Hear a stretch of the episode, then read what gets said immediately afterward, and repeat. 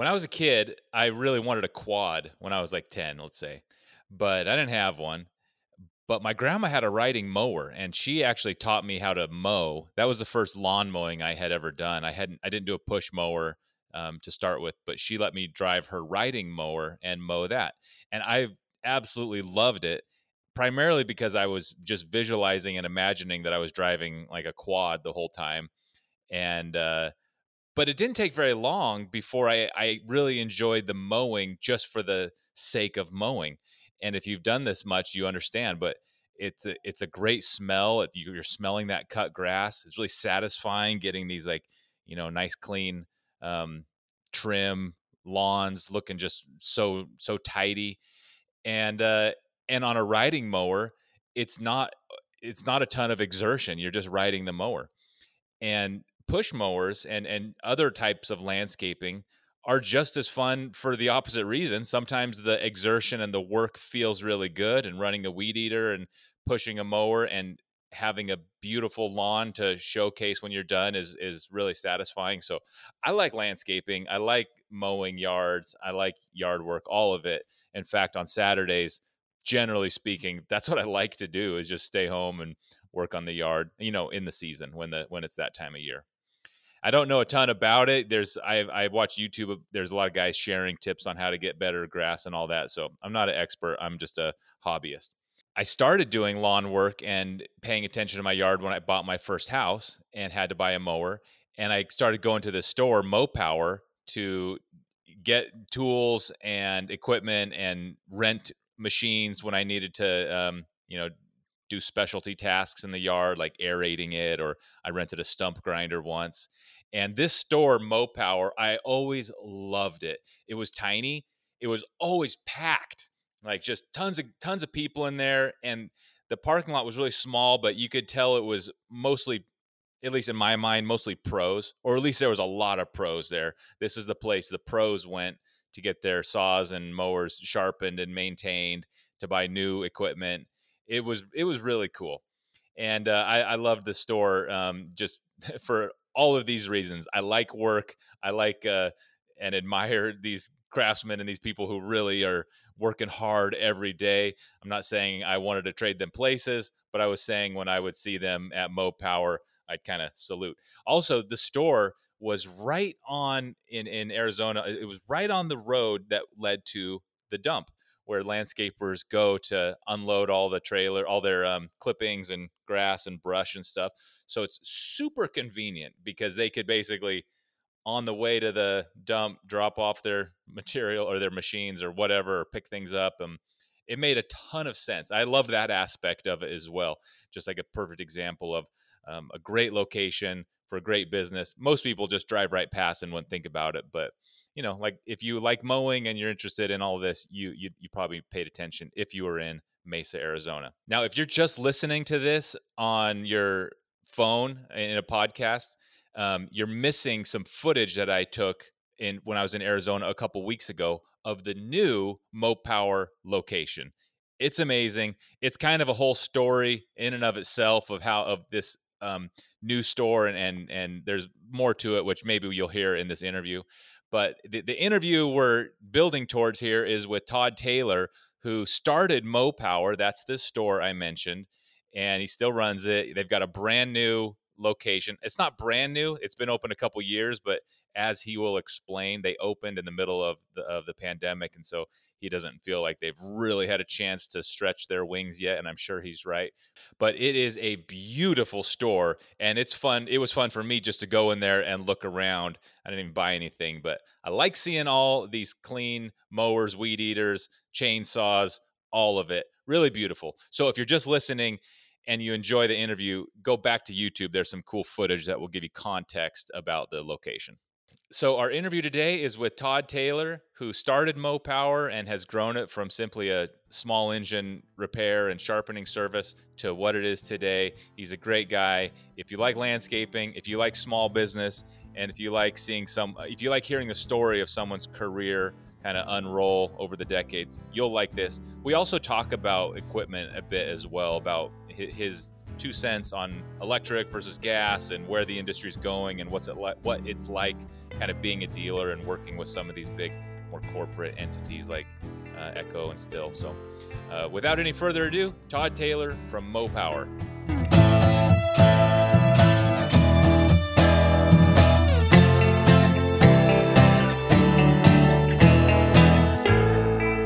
First off, thank you for taking the time out of your day. It looks like you're in the shop, so you probably got a lot of things um, happening. But thanks for joining us. I got a big list of questions here, and we'll get to kind of the uh, MoPower and how it came to be and all that. But I, I kind of want to talk about equipment um, first of all, because it seems like the newest equipment, batteries, electric, all of these things are getting like are showing up more and more. So can you speak to that a little bit? Is that really the future for um, you know landscape uh, landscape tools and equipment, or is that always going to be kind of just like a homeowner convenience feature?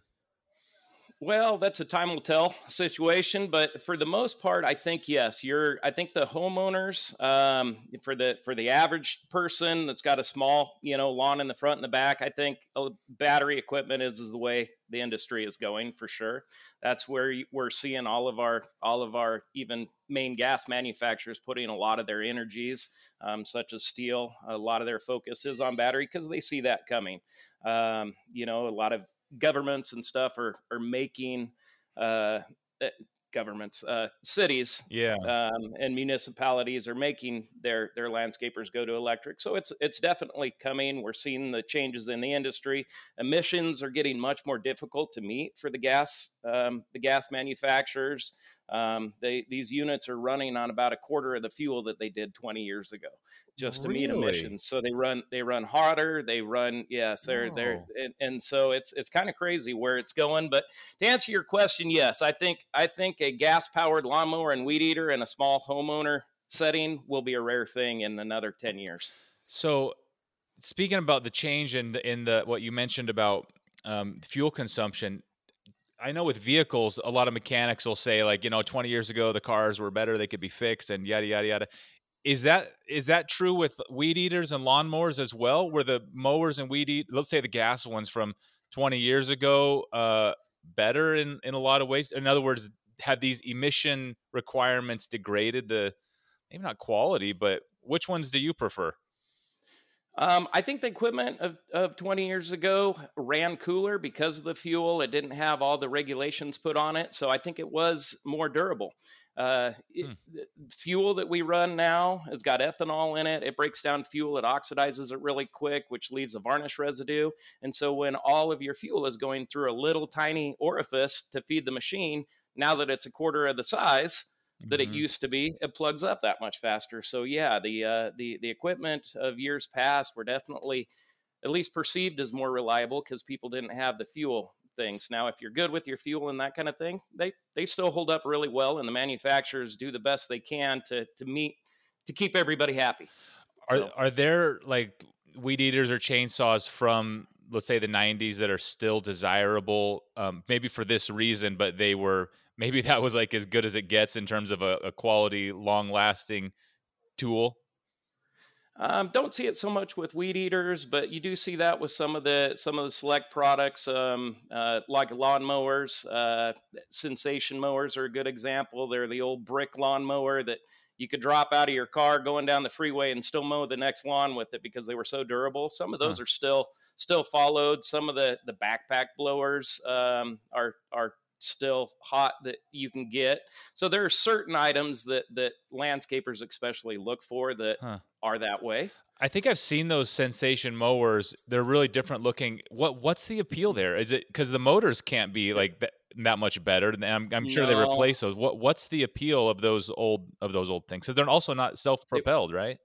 No, no, they're they're super it's just a great big aluminum solid deck and there's nothing really to break on it you have big eight inch uh, metal wheels on it with just bolts going through huh. and um, so no as far as convenience they're not they're they're not most people wouldn't consider them desirable but just for their simple durability you just huh. can't kill them um, but yeah the uh, the uh, the one of the appeals is they used to have a flip handle So when you got to the end of your row, you just flip the handle over and mow with it facing the other way. So you didn't oh. have to turn oh. it around at each end. So a lot of the guys liked them for that. Oh, but, that makes sense. And uh, I guess I guess for yeah. the pros who are like dragging it in and out of a trailer, let's say like eight times a day, that you know, like you said, those those wheels and that frame is a is a real bonus because they, they would those would be wear points that would wear out on a on a cheaper mower for a, for a professional. I take it. Absolutely, yeah, and and uh, yeah, you do replace just like you said. You replace the engines, but the guys just keep keep replacing engines on them, yeah. and they like them. But the, the, new mowers now have all the height adjustments. They've yeah. got self propel. They're lighter, so we are seeing those being less in demand than they used to be. I see. Um, when they first made the change, but um, there, there's still several things that fall into that category. Do you guys work on old mowers like that for people who are wanting to, you know, restore something back to its former glory? You know, maybe like Grandpa's mower, or is that just somebody's that should be a hobby and left there, or do those things ever come into your shop for you know work? Absolutely. Um, a lot of people normally it's not because it's cost effective to do. Normally there's sentimental value yeah. to it. I used to go yeah. out and chop chop wood with my grandpa with this saw. I yeah. want to still be able to use it, that kind of thing. So cost, you know, uh, it, it's not normally cost effective to do that, but we do get a lot of people that do that because they really like either like the machine or it's got sentimental value. Isn't that wild how tools and, and anything really can get this sentimental val- value that's it's just real is the only way to put it especially like motors because in addition to being useful and like the feel of it which you remember but even like the sound you know of a mower or a chainsaw or something is you can almost like my dad's saw like I, I know that saw from you know a mile away. It's like oh that's there's dad just started a saw. And so mowers and mo i should say motors especially maybe that's why like cars and vehicles really have uh, you know super heavy sentimental although they they actually have good memories associated with them but even chainsaws and mowers have have sentimental value. Isn't that something? Oh, it is. I think that goes everywhere. I I had uh, as dumb as it sounds, I had a socket that I lost oh. a little while ago, and I was completely bummed out because it's a socket I've been using for 40 years, oh. and you know I've had it since I was since I was young, and it's just it's I've had hundreds of hours holding that mm. socket. It's like I can't have lost it, wow. and it's stupid. It's a it's a five dollar socket, yeah. but I wanted. It's like that's not the point. Where is it? So is it, is it gone? It. Did it, you ever find it? No, no. It of course they er, nothing ro- drops when you drop it. It never yeah. rolls into the open. It, it was tucked up underneath one of my one of my boxes. Wow. So so when when did you so if you were using it 40 years ago, how old were you when you started working on motors? And is that kind of the inception of Mopower? Was you were or maybe let's get to that point. So how, how did you that get socket. into yeah? How did you get into working on equipment like this? Maybe to give us the story here. Yeah, well, I've always liked um, mechanical things that you know growing up i'd like to tear things apart and i haven't always been good at it. My my family still laughs that they remember me washing uh, my spark plugs or cleaning my motorcycle spark plugs with gas and soap or uh, water and soap sorry. you know so um, i hopefully i progressed a little from there but um, yeah I, have always kind of liked um, mechanical things um, but when i was 14 i was summer hanging out at the house, and I think I was driving my stepmom crazy, and she went to go get her lawnmower fixed. And while she was there, uh, I don't know if they had a help wanted sign or if if she was actively looking to get me out of the house, but mm-hmm. uh, she had a conversation with them. Hey, do you need some help down here? And they said, yeah, send send send your son in. And so I went in there and. Um, I was a grunt at a, at a little lawnmower shop at the age of age of 14, maybe it was 15, but somewhere 14 or 15.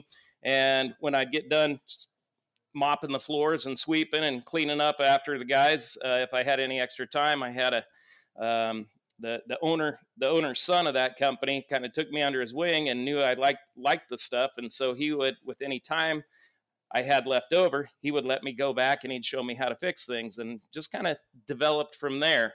Um, I've had several mentors over the years that uh, you know that I've that I've gotten close to and and I'm very thankful for that it kind of got me a, a, start in it but that wow. that summer summer job when I was 14 is how I got, initially got into it so instead of mowing yards at 14 you were repairing and sweeping up the shop and kind of fixing them up and then obviously you didn't start Mopower when you're 15, but at some point later in your life, how, how, did that work? You had this background with repairs, and you kind of got more serious about it, or was it just a beeline from from 14 and repairing them to to opening your first shop?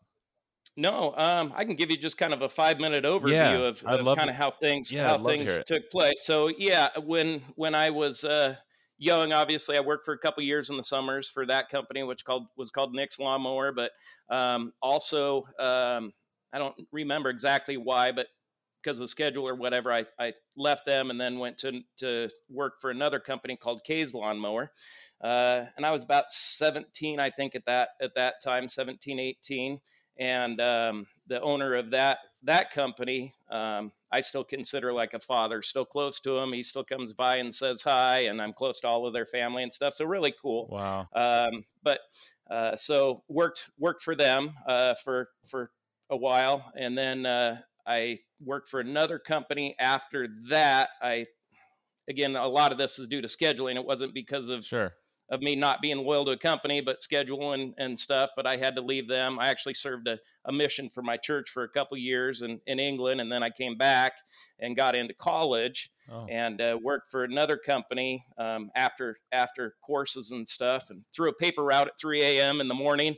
Then oh. went to school after that. And then in the afternoons, I worked to uh, worked at another company called Mesa Precision, you know, for two or three hours in the in the afternoon. And kind of saw with them, I was more of a parts counter guy uh-huh. uh, than than mechanic, and so kind of saw different assets of of different companies, how they did things, and and doing different things for them. Just kind of got a little little bit of an eye um, eye opening of of how how the industry works and and that kind of stuff. And each one of those shops kind of had different fortes, if you will. Oh. Um, so I got after that, uh, after working on those, well, I was going to school, throwing that paper route, and I got a degree in business marketing out of ASU.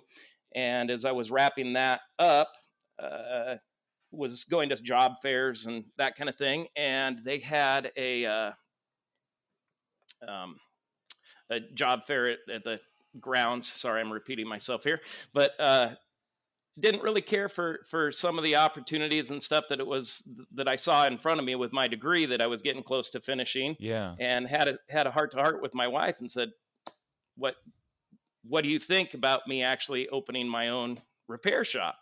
And she was my wife has always been extremely supportive of me, and she said, "Great." She's actually the one that found my first location while I was going to school that we opened our first location at. Wow. Um, so. Uh, it just kind of yeah started there started it was an old uh, blockbuster building and uh, really small probably a thousand square feet. I didn't have any money to really start anything. I borrowed i think five thousand dollars from my dad yeah. and just got enough parts and enough tools in there to kind of start yeah. and did nothing but repairs and uh, we grew a little bit from there. I got a couple employees and went from thousand to square feet. And then we broke out a wall in that building and took another thousand square feet. So we got to a couple thousand square feet and started doing a few more repairs. Picked up a couple product lines, um, so I had something to sell, and uh, kept growing it from there. And we outgrew that building and uh, went just a couple miles away. And so I went from about 1,500 to 2,000 square feet in that building to a 3,500 square foot building also still in Mesa. And that was, I started that in uh, 1996, October of 1996 is when I first started my first company uh-huh. or the company. And then in uh, 2005, we opened our second location, that 35 uh, square foot building. And um, then outgrew that building, and the building right next door to it had uh, gone up for, for sale and so we actually took over, actually, we leased it, but we took over the building next to it. So we were actually running out of two side by side buildings, which is a little bit of a logistics nightmare, but we yeah. made it work. But we went up to about 6,500 square feet. And back in about 2015, we were. as funny as it is, we sell grass seed in the summer, and it's a real high volume item. Yeah. Um, and uh, so we actually I had to go out and break up a couple fistfights in our parking lot because we oh. had people waiting on the street to get into our company. Wow. And and it was just our parking was such a nightmare and we were busting at the seams we had equipment strewn out out outside it was it was it was rough i just said i can't do this anymore Yeah. and so that's when we actually um, started started looking for a new building and just a mile away had a had a two acre lot that we that we built um, into and we used every square inch of this two acres. We've got about 18000 square feet um, under roof at this building.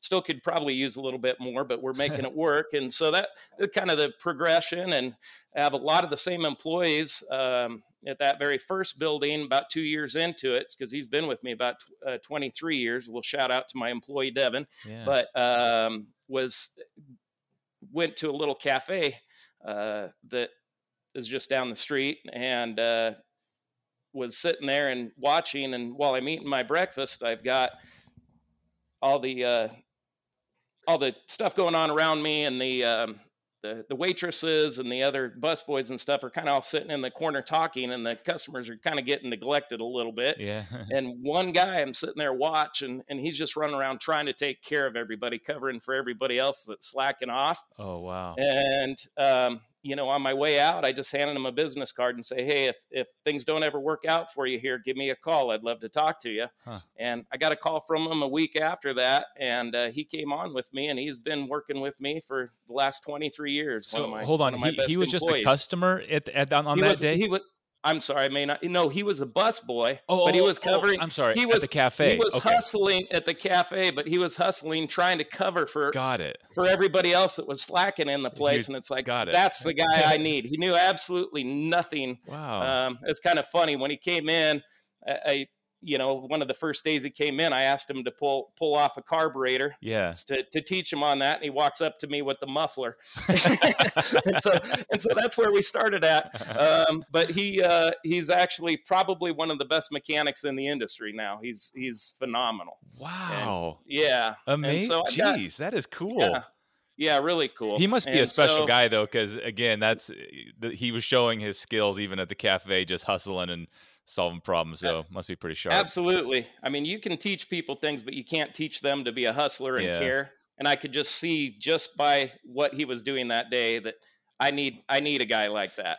And so luckily I've got 18 employees now and I've got a got an awesome handful of of of guys that seem to really care and that makes all the difference. You know, the customers can tell and it makes my job way easier when when you have have people that care about what they do. Um, so when you think back, let's say over the over your career here, um, were there parts that were especially, I'll say like maybe not hard for you, but for, ma- was was signing big leases the thing that you had to really like transform your thinking to do, or was it hiring? Like for me, it's, it'd be hiring employees. I'm, I have a really hard time like committing to like somebody else's family and paycheck that's for me stressful or, or maybe it's something i don't know like a big loan or were there parts of the growth of this business that for you were kind of transformational in terms of how you had to like square up to them and then i don't know about overcome but solve those problems? Yeah, well, the first the the the first locations I I just leased, and so signing those leases, I I already knew what you know what the business was doing and what it was capable of, and so it wasn't that wasn't stressful.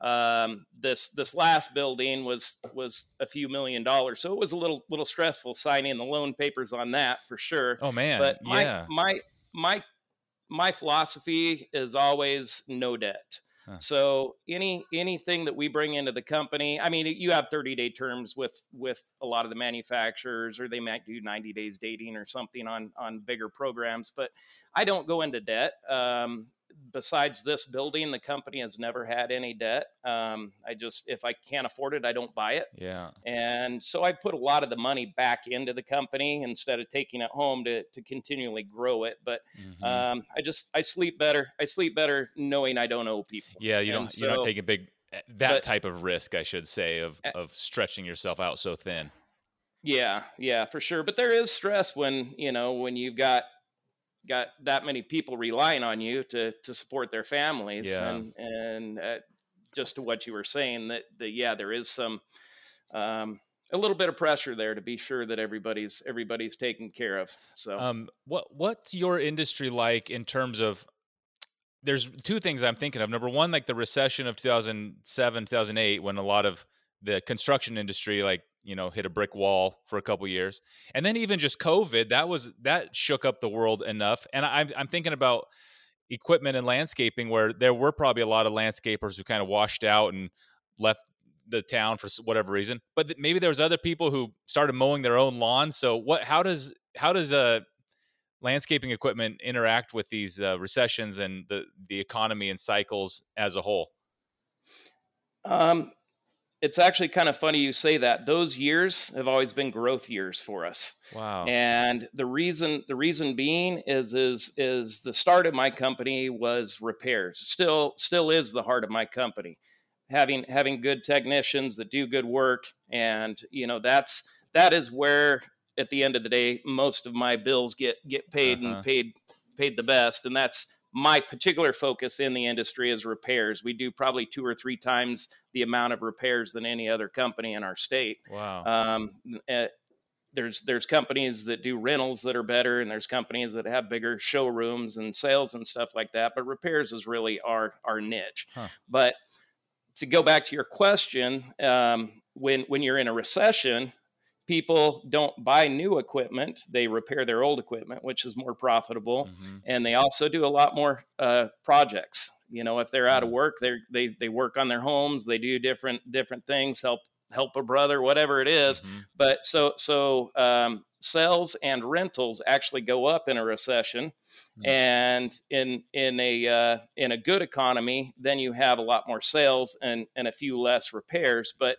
um, so really, when we're in when a recession, our most profitable part of the company increases. Interesting. And then and then when all things are good, that part still stays good, but then we have sales sales yeah. as well. So um, it's we're very fortunate in that respect that we've we've actually never had a down year. We've always had had growth years. That's amazing. So, um, you've probably seen a lot of landscapers and I'll say like excited like entrepreneurial hustlers getting started in landscaping. I'll say come and go, but I'm sure some of them mm-hmm. showed up, you know, with a pickup and a weed eater and who knows what they've grown it into. Are there people who stand out in your mind? Number 1 and number 2, what do you attribute the guys who really make it work? And that doesn't mean necessarily like making millions of dollars, but the guys who build a nice a career out of it and stick around. What what what do those guys have in common versus the people who kind of wash out and you know don't come back after buying all their gear. Right.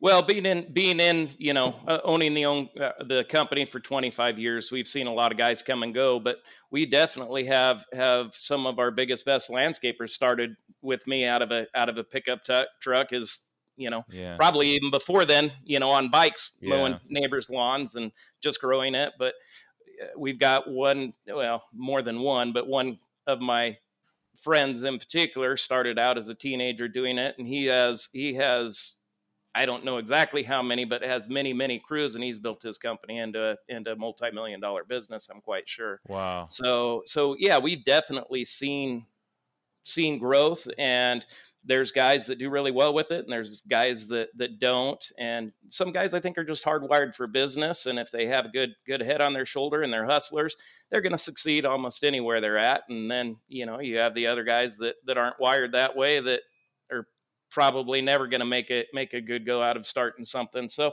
it just it, it really boils down to the individual. Landscaping's tough because it's it seems like it's really competitive. In other words, two guys could compete over a, lawn for a contract, and it might be like ten dollar difference. And a lot of times, the homeowner is going to just like just cut them out for ten bucks. You know, it's it seems like like really a lot of competition, and I don't know how much loyalty there is. I guess uh, for guys for for homeowners who are paying one guy for years, but I could imagine that these guys are in some cases having to push their you know compete i should say on price like almost all the time on every yard. Ab- absolutely, and we we hear that. We don't do the landscaping ourselves; we just do the equipment. But we hear it all the time on on how guys come in and yeah. under under bid contracts or or even homes, you know, just for for a few bucks less. And yeah, I, I'm sure there's loyalty among uh, the landscapers that do really nice work because they're hard to find, I think. Yeah. And so if you find one of those guys, uh, I think for a few bucks they won't they most people wouldn't lose them over that. Yeah, but, for sure. Um, and, but, and, and, but, yeah, there's there's a lot of people that aren't aren't legal in the country that come over and do and do work for next to nothing that you can't feed a family trying to compete against. So yep.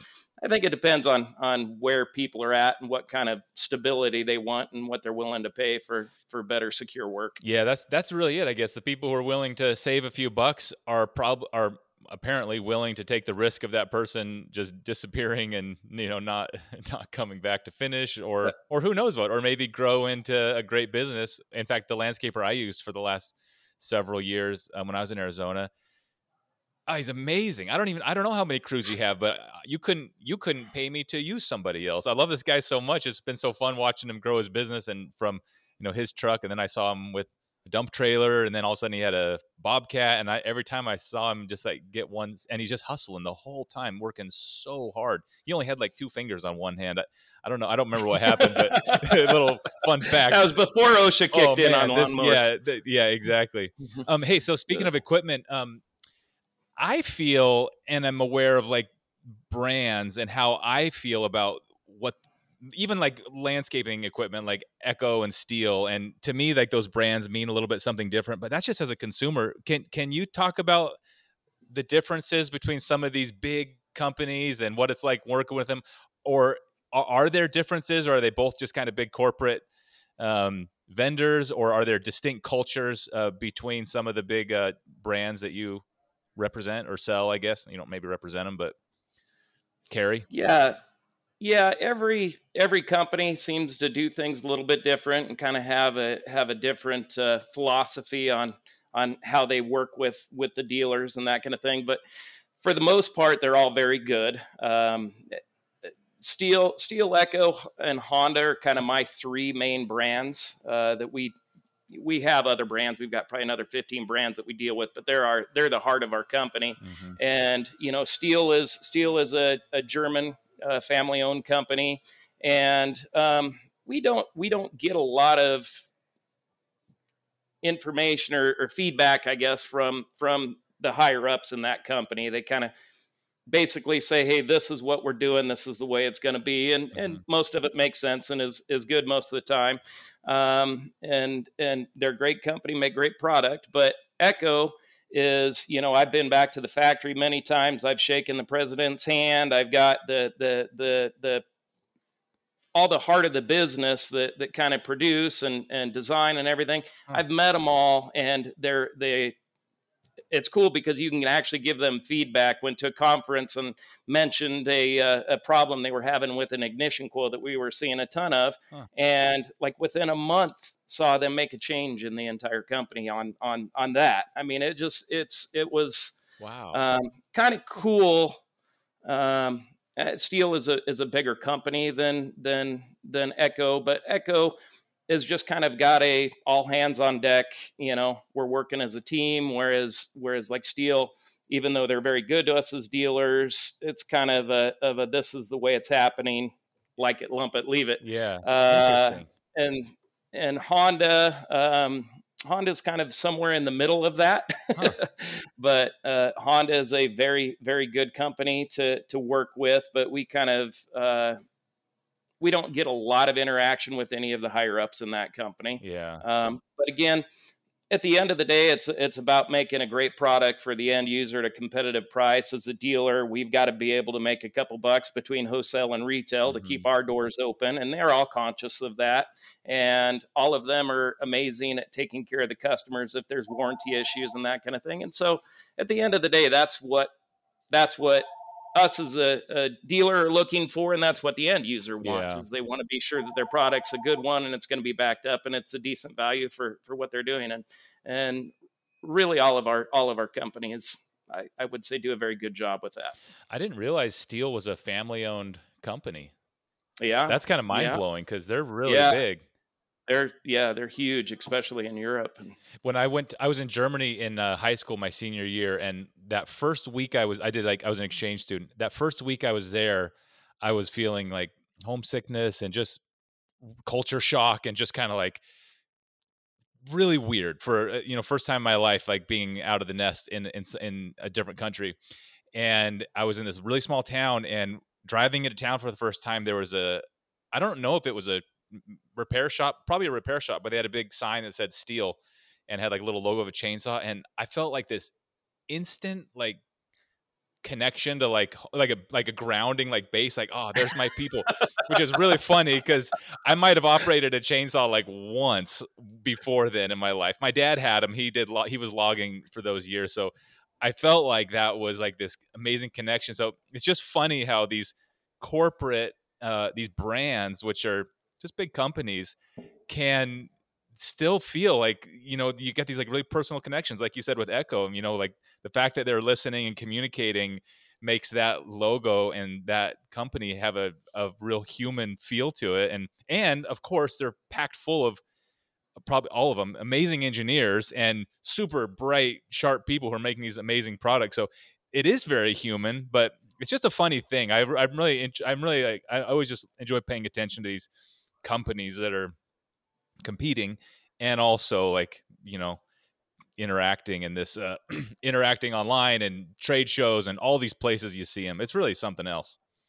Yeah I, absolutely i love your i love your new shop how they're on those two separate walls. It's just you walk in there and it's just that really epitomizes it. Like how many people uh, behind those products are putting time and energy into making the best saws they can and then here's like where they actually like go out the door to test and see which one sells more it's just amazing yeah, yeah. They, they thousands of hours that all those engineers, yeah, everybody have into getting them. It'd be wild if you actually could see see how oh. much how much went into each product that's that's there. So you um you and I'll maybe mention this in the intro, so this might be a repeat for somebody or for people listening. But you are in a new building; it's maybe not brand new to you, but I, I take it since you built it, you kind of put some time and effort into thinking about it and designing it. And I know the parking is about 10 billion times better but what else did you do um, in this shop that maybe not everyone would know but you and your guys really enjoy or maybe even the customers? What else is what else were some of the main things you wanted in this new building that you didn't have in some of your old ones? Well in the in the first the first locations they were just existing buildings that we had to make work. Um, and so when we when we were looking at this, I knew I had two acres to work with when we bought the property that the shop's on, but I was able to actually just sit down with the piece of paper and draw out exactly how I wanted everything laid up, out, you know, where where I wanted the shop, where I wanted the receiving room, where I wanted the showroom, and and um, it it just being able to completely design everything to your needs and what you've your experience on what what it takes to to keep the place running efficiently mm-hmm. was was a dream. You just just to be able to have everything flow the way that it should and not have to work. Like i say the last building was we had a we had a 50 yard gap in between the two buildings that you had to run back and forth in between all day and stuff. Yeah. It that allowed for some some cool. We actually innovated a, uh, a, a whole relay system on that building. Sorry, I'm getting off topic, no, but go ahead. You know, we had it in in the second building where we kept all the repairs because the the customers would come into our into the main building or the first building and pick up a mower. Well, we we kind of designed a system where um, we could you just hit the computer and put put the uh, the um, what the machine was and the and the uh, the ticket number on it and it would actually ring a bell over in the other building it would it had like a big 80 inch screen oh, wow. that it would pop up on with what cool. they're looking for and it even had a timer so the guys knew how long it took to get out there to the customer and stuff yeah, cool. and so so you know different different things allow for some some expansion and engineering and some things that we're huh. kind of proud of doing but um but as far as this building goes just being able to lay it out uh, i was uh, fortunate enough to to have a little bit of time while we were going through the two year zoning process uh, to be able to uh, design the building, like I say, the way I wanted. But I was I, I incorporated about ten different building designs that I liked, um, both outside and inside, and kind of took bits and pieces of of what I saw out there architecturally and and and was able to design the design the building, the layout of the parking lot, and um, if if you've ever been into a Harley Davidson shop, they have a mechanics area in the back, and they have windows lined up so that you can actually see see the the mechanics and and their bikes being worked on and that it's clean and, and it's a nice facility. And so i wanted to incorporate that. So i've actually got a big glass window in the in the front front showroom that you can look back and it allows the customers to see that that their machine's being taken care of in a in a clean organized facility. And so a lot of different designs from a lot of different people i incorporated into into the design and the functionality of it. I actually traveled kind of over around the country for several different shops um, that I huh. that I liked and had heard about and looked online and and got the opportunity to talk to some owners of some other shops of why did you do this why did you do that and got some great ideas on on how to how to display inventory and and how to organize things and um, you know oh, not wow. everybody's idea is your idea but but being able to to yeah. Piecemeal the best ideas or what i thought were the best ideas from other people's ideas was was a great way to do it for us was there some of those shops that were really eye opening to you? I mean, the country is so different, even in terms of like how landscapers do landscaping. you know, like it's it's so different. Like the type when I was when I was in Florida for the first time and I saw the types of mowers they're using in Florida, I was like, what is that thing? They like stand on them. You know, it's like all these like crazy stuff. So, um, separate from the equipment, but were there shops you went to that were really like, whoa, that's different? Maybe more to do with the I don't know the geology or, or how things grow in that area, why that made sense, or is it kind of all repairs and and sales and more or less just you know the customer experience when they come in the building? No, no two companies in this industry seem to be the same or do things the same way. Um, one of the companies that I went back uh, to Chicago, excuse me, to Chicago, uh, there's a company called Russo's Power Equipment, and they actually had had an old converted lumber mill oh. uh, that they that they built their shop out of an absolutely beautiful place. And while I was there, they were bringing in semi loads of salt.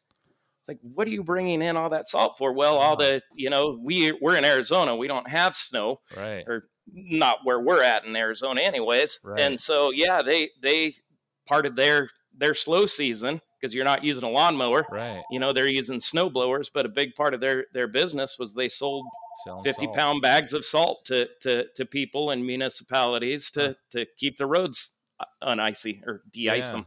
And so eh, just just seeing what you what you've got to do to or what different shops do to to keep the doors open. Yeah. Uh, I I mentioned it a little bit ago, but in the uh, in the uh, Arizona, you have two different types of lawn. You have a summer lawn that's perennial; it'll come back every year.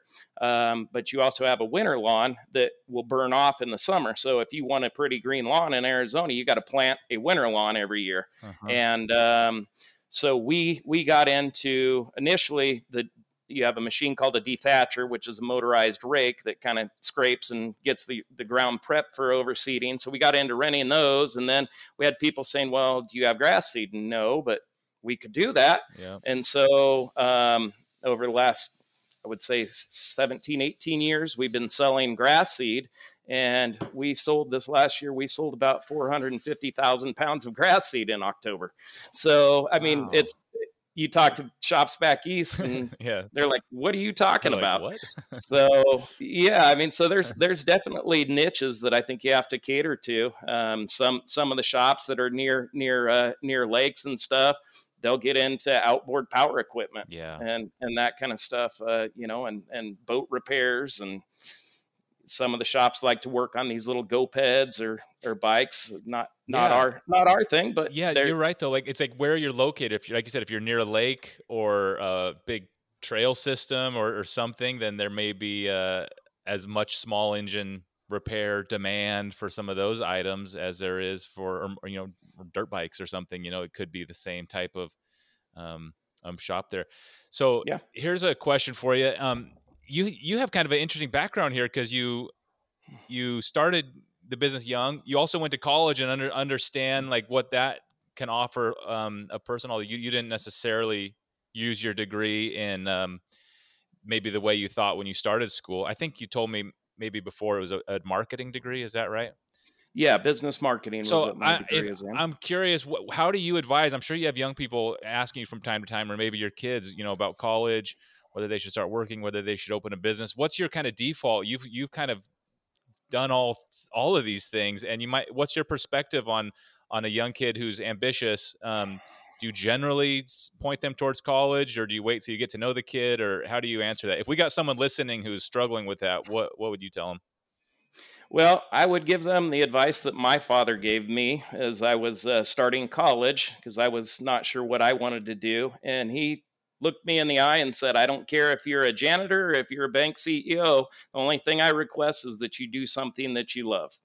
And um, he goes, if you do that, kind of the cards will fall in place and you'll have the desire as well as, you know, that's the, the what your career is is where you spend most of your your time and so if you don't love it it makes it makes being successful at it hard yeah and so that was great advice and um, it, i don't know if there's a there's a direct answer to your question of of how there's not a one size fits all answer to that yeah, question true. but you know if you if you have a desire in a field that there's an opportunity for you know chase those dreams i've got my kids are actually going to dental school well i've got one son that's in dental school and a second one that's thinking about it so wow. they're they're their love after sharpening enough lawnmower blades in my shop was they, Yeah. I think they figured out that that maybe this wasn't for them, and that's I'm totally good with that. It's it's everybody's got to chase their own dreams, yeah um, but you do have to work hard for it.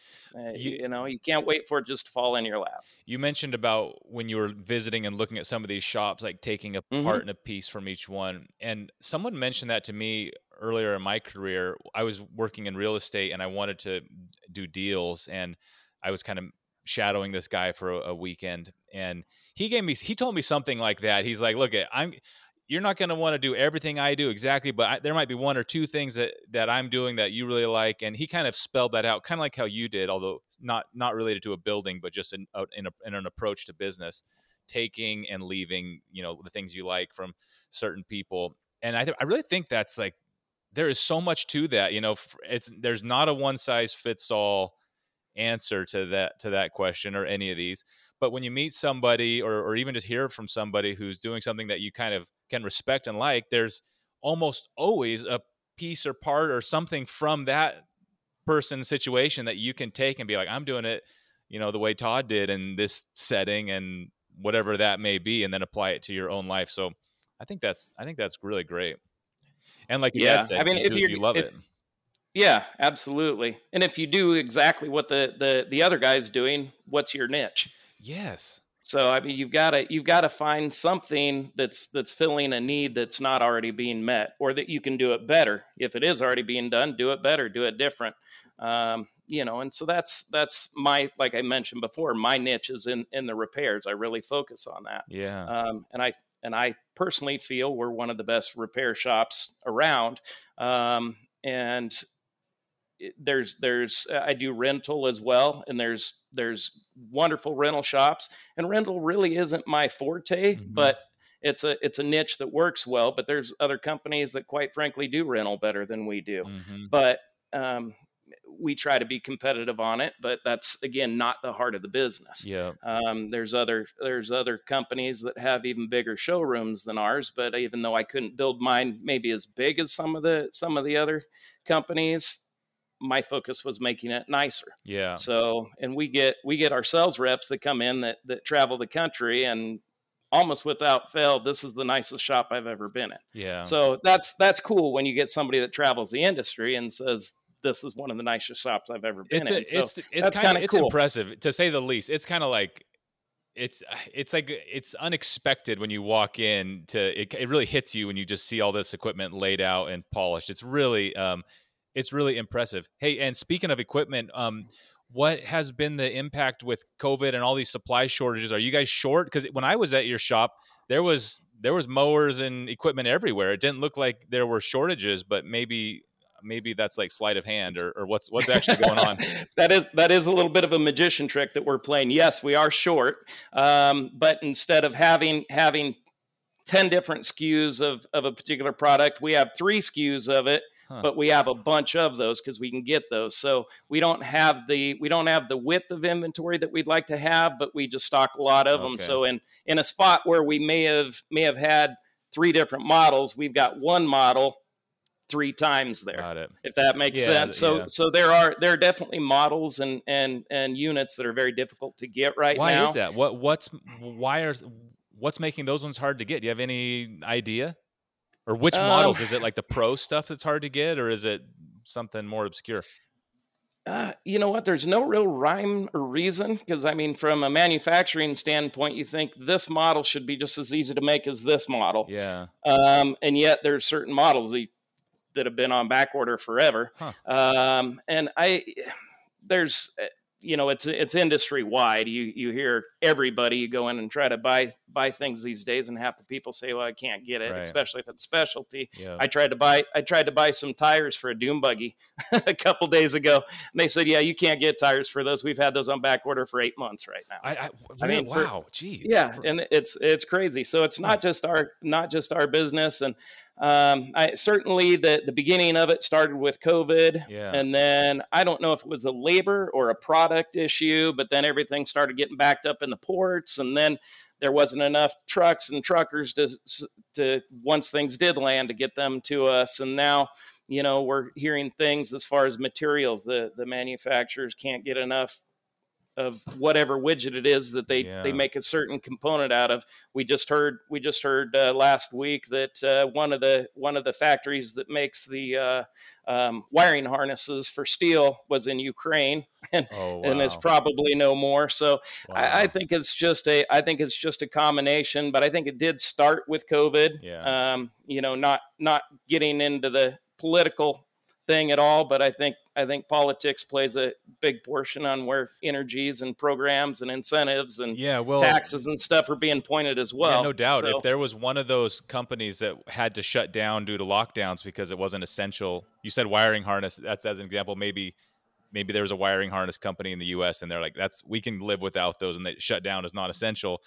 Fair enough, but no surprise when two years later there's a shortage of wiring harnesses and and uh, and some empty shelves, I guess, uh, in your shop.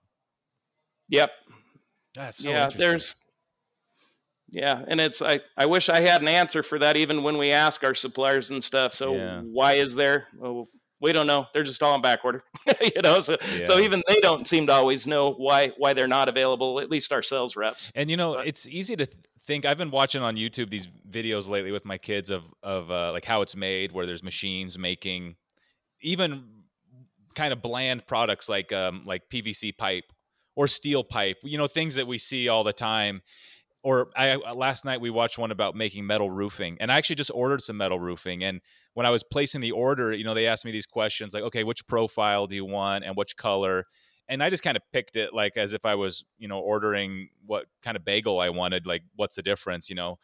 But then you watch that video and you realize uh, I was looking at it like, oh, geez, if I pick whichever pattern, it's a completely separate machine and a whole different set of tooling up that has to happen. And so it's easy to think like with the saws on your shelf, you know, like these ones are available. Why can't they just make those ones? Well, it's probably complicated. You know, maybe they have a whole building that just makes that one saw start to end. And then the other saws get made in five different buildings from parts and pieces. Nothing's as simple yeah. as it first appears, especially when it's like clean on a shelf and kind of um, just looks like somebody just all you got to do is what you just take it off the delivery truck. What's the problem? Just where's that truck? it, yeah, it came from I somewhere. Mean, it's it's just hard to believe. I think Americans in general aren't used to being saying no, you can't have that. Yeah, and we're just so we're so accustomed to being able to go down and get it, get whatever we want whenever we want, and it's uh it's a little bit of an eye opener. It's be a little bit of a reality check. It's wild, and I was thinking about my kids where we like order so much on Amazon, things just show up. Like literally anything we kind of need,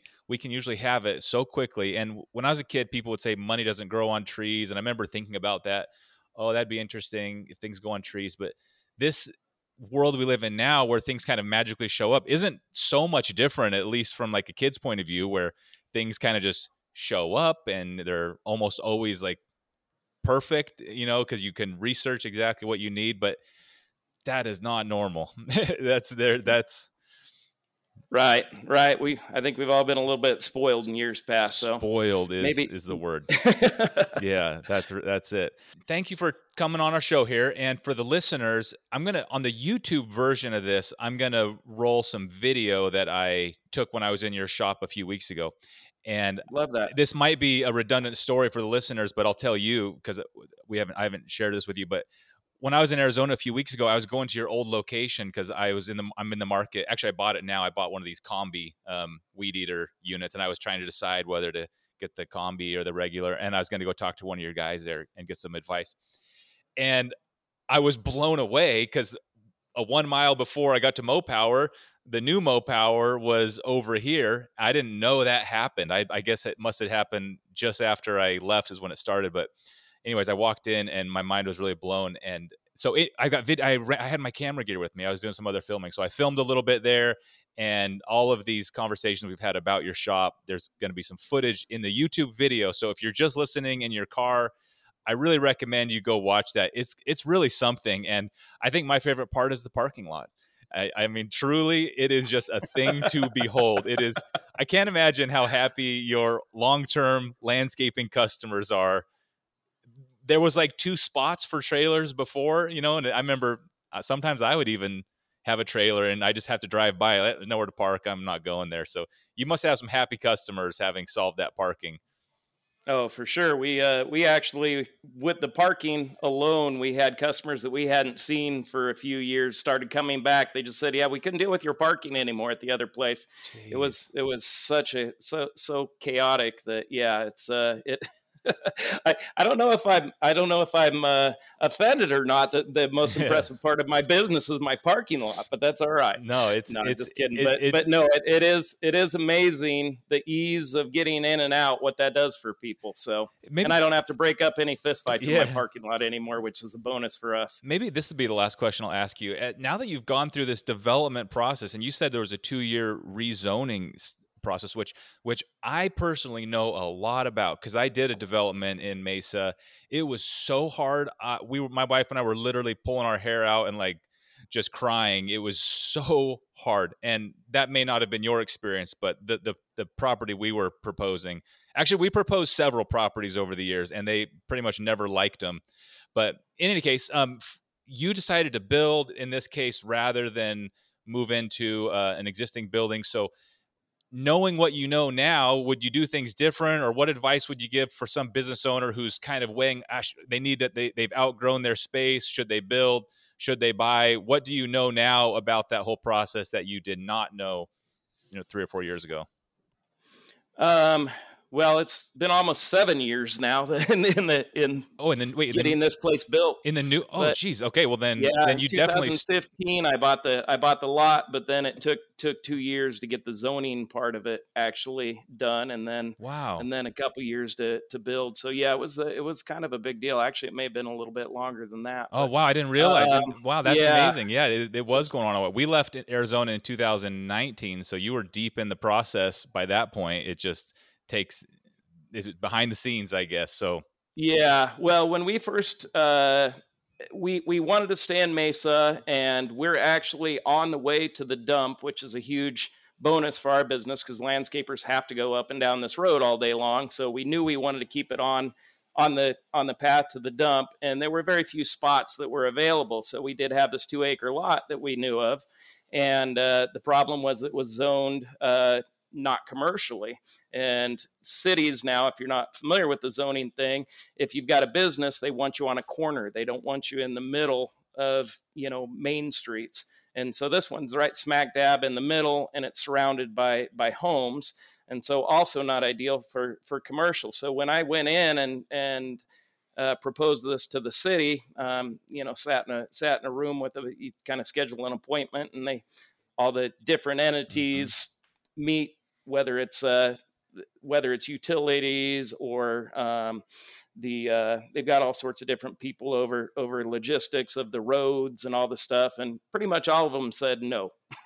they pretty much laughed at me when I proposed to them yeah. what I wanted to do. Yeah, it's just zoned wrong, and uh, it did a little more research and stuff on it, and found out that there had been two other other people wanting to build on this site um, and both of them were homes. One was an apartment, and one was I forget is it H two housing or something low low income housing. And all the neighbors threw a fit about it, yeah. saying no, we don't want that. We don't want that here. And so um, I started thinking maybe maybe the neighbors, you know, the, the neighborhood might back me up on this. So I actually went and knocked on every door that surrounded the building um, I don't know how many, but it was a lot of a lot of doors and got names and phone numbers and and told them what I was doing. Most of them because my old shop was only a mile away. Yeah, knew the company, and most of them were already customers, and so got a hundred percent um, backup from from the the people in the neighborhood saying saying yeah that's a much better alternative for us we'd love to have you here yeah. and so i actually got a got a list of all of these people that had bitterly opposed the other two projects that they tried to put here. Mm. And I got with the uh, the city council member um, or city councilman that's over our area, which happened to be kind of a friend, and said, "Hey, this is what I'm trying to do." And so he actually went in with all of these people, um, all their names and stuff, saying, "Hey, this isn't." This is a something that we can put on this lot that the neighbors aren't opposed to. Yeah. And that's actually what changed everything. I mean, it was still hard. There were still still parts of the city that were hard to, to keep happy, but um, long and short is it was a story of persistence. If wow. I would have just initially taken the no that they gave me, I would have never been able to build here. But um, you know, just kind of taking it another angle and working with the city. There's several things on the design that I had to change to keep them happy that I would have rather done differently. But at the at the end of the day, the city had had open ears to to listen to to change a little bit and flex yeah. since it made made sense and the neighborhood supported me. So it was uh we have a lot of a lot of people to be thankful for in both the city and and the neighborhood. I mean city of mesa has been awesome to us as far as as customers and supporting the business. That's amazing. Well and like you said the the neighbors got to be pretty happy because you, that's not you don't want to roll those dice too many times of like who's going to move in here because um it's like grass is always greener you know like you said a, a, a I can't even think of like a really obnoxious business maybe like a like a granite fabrication shop. I say that because I'm doing a video about a granite shop. It's pretty noisy. It's industrial, so it, sure. But but apartments are noisy also. Shooting, shooting range. Yeah, shooting range. But but apartments cover every day where there's like a lot of people living. That's also tough because you might have might be a great a community, but if there happens to be one like you know kind of frat house college tenant who's partying every night well, that's a bummer if you live across the street. So uh, a, a, lawnmower shop uh, would probably be pretty pretty decent for those people who share the the border with you guys. Well, hey, thanks so much for Absolutely. coming. Um, I, I I love your business. I'm a huge fan. Been a long time customer, and always puts a smile on my face going in there. I love everything about it, especially the name. I don't know who came up with it, but it it's the best name for a shop. Period for a, a lawnmower shop. I, I, I grew up watching uh, Tool Time. So okay. if you're familiar with that show, his his motto was everything needs more power. Amazing. And his his name on the show um, was uh, Tim Tim Taylor. My name happens to be Todd Taylor, and so so it was uh, it, friends call me Todd the Toolman Taylor, you know, and so him was he was Tim the Toolman Taylor. Got it. And uh, and so it was a pretty easy change to go from mo- more power to mo power. So Amazing. people still think I'm a veterinarian sometimes. My license plate says mo power. Why is it Mao power? So that's awesome. They wouldn't let me operating on their cat though. It would be ugly. No, it would it would not be the it would not be the best use of your time. We'll put it that way. All right. Well, hey, have a great day. Thanks so much. We'll link to um, your website if you have any other social media accounts. Let me know. We'll put them in there as well so people can take a look at this and uh, keep doing your thing. And I hope a lot of up and coming landscapers, uh, you know, get the courage to dig in. You separate from equipment, but it's just the best. Not maybe not the best, but it's such a quintessential and great business. You can start it when you're a kid. You can grow it as big as you want. You learn so much about interact about billing and customers and working hard and just it's just the best. I, I, love it as an entry point. My my son just mowed our yard for the first time this last week, and he's he loves it. He's excited about it. It made me think when I when I first started mowing how much I love everything about it. So I'm a fan, and uh, thanks for taking time That's out of your great. day to speak with us. And we'll do it again one of these days. I appreciate it, Nate. Thank you.